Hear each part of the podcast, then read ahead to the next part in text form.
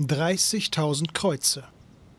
30.000 Gräber gefallener deutscher Soldaten des Zweiten Weltkriegs. Der Friedhof Eiselstein in den Niederlanden. 5000 dieser Soldaten sind immer noch nicht identifiziert.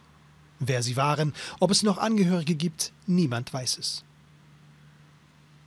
John Munro versucht, solche Fälle zu lösen, obwohl Deutschland damals sein Land angegriffen und mit Krieg überzogen hat. Bei Hans Meinhof hat er Erfolg, 70 Jahre nach dessen Tod. Das ist Oberleutnant Hans Meinhof. Das ist ein deutscher Flugzeugführer, der am 1. Januar 1945 gefallen ist, in der Nähe von Breda, im Süden von den Niederlanden.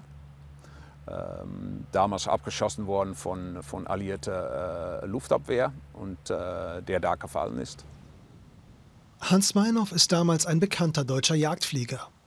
Der 24-Jährige stürzt beim Angriff der deutschen Luftwaffe auf die Alliierten ab und wird als verschollen gemeldet. Am gleichen Tag finden die Niederländer ein deutsches Jagdflugzeug, können den Piloten aber nicht identifizieren.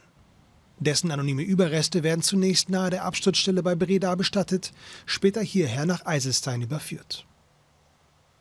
Dass dieser unbekannte Tote Hans Meinhof ist, hatte John Munro schon früh vermutet. Er studiert Karten und Flugbewegungen des Absturztages, vergleicht Berichte der Kriegsgegner. Wenn man dann weiß, dass das Flugzeug bei Breda abgestürzt ist, kann man suchen in den Akten von den Gemeinden Breda und muss man da in die Archiven weitersuchen, bis man die richtigen Umbettungsprotokolle findet und man weiß, okay, das muss sich eigentlich um Meinhof handeln. Die Suche gleicht einem riesigen Puzzle. Die Informationen sind da, das weiß Manro. Er muss sie nur finden. Wenn man dann weiß, wo der Unbekannte liegt, den man vermutet, dass man Meinhof ist, dann muss man zum Beispiel die Personalakte von Oberleutnant Meinhof gibt es im Bundesarchiv, in Freiburg, im Militärarchiv. Den kann man anfordern und wenn man ein bisschen Glück hat, steht da ein Zahnbefund drin. Der Zahnbefund liefert dann endlich den entscheidenden Beweis. Der Unbekannte in dem Grab in Eiselstein ist tatsächlich Hans Meinhof. Manro kann die Angehörigen informieren. Die deutsche Insel Hiddensee. Hier lebt heute noch der jüngere Bruder von Oberleutnant Meinhof, mittlerweile 93 Jahre alt. Neben Hans Meinhof sind damals zwei weitere Brüder im Krieg verschollen. Man hatte immer noch gehofft, man findet sie noch mal wieder. Nicht? Taucht noch eine Spur auf und so. Meine Mutter ist durch Züge gegangen, mit Fotos gezeigt. Was hat sie gesucht? 73 Jahre später dann die Gewissheit. Hans Meinhof ist gefunden. Ich konnte es nicht glauben. Ich habe lange, was soll das Ganze und bedeutet, ich weiß, Gott weiß es und wir müssen damit zufrieden sein.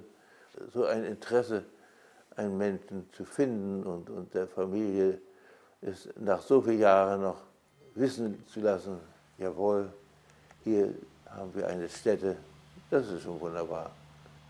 Für die Familie und besonders für den Bruder ist es natürlich eine sehr äh, ja, emotionale Geschichte. Und das merkt man schon, wenn dann die Familie auch am Grab ist. Man wird natürlich auch ein bisschen, äh, wie heißt, äh, soll man das sagen, familiär mit der Familie. Und dann geht es schon ein bisschen weiter dann nur der nächste Fall. Und das ist schon sehr schön, um das zu erleben. Noch immer gibt es neue Fälle. Flugzeuge, die tief in der Erde gefunden werden, manchmal mit ihren Piloten. Seit einigen Jahren hat die Niederländer ein Programm, das sich speziell der Identifizierung von Weltkriegstoten widmet. John Munro und andere steuern dann ihre Expertise bei.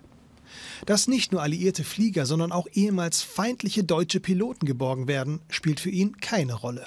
Diese Person oder der Soldat, der, der da liegt, äh, obwohl er natürlich da schon bestattet ist, ähm, hat Recht auf ein Kreuz, wo sein Name draufsteht und nicht nur ein unbekannter deutscher Soldat. Und das gilt natürlich auch für alliierte Gräber, wo dasselbe gilt. Und ich denke, dass wir in Holland versuchen sollten, auch die letzten Fälle noch zu lösen, solange es noch Familien gibt oder Angehörige gibt, die sich auch darum äh, kümmern.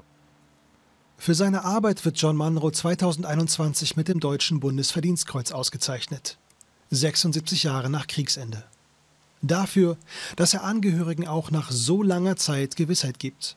Und für eine Versöhnung über die Gräber hinweg.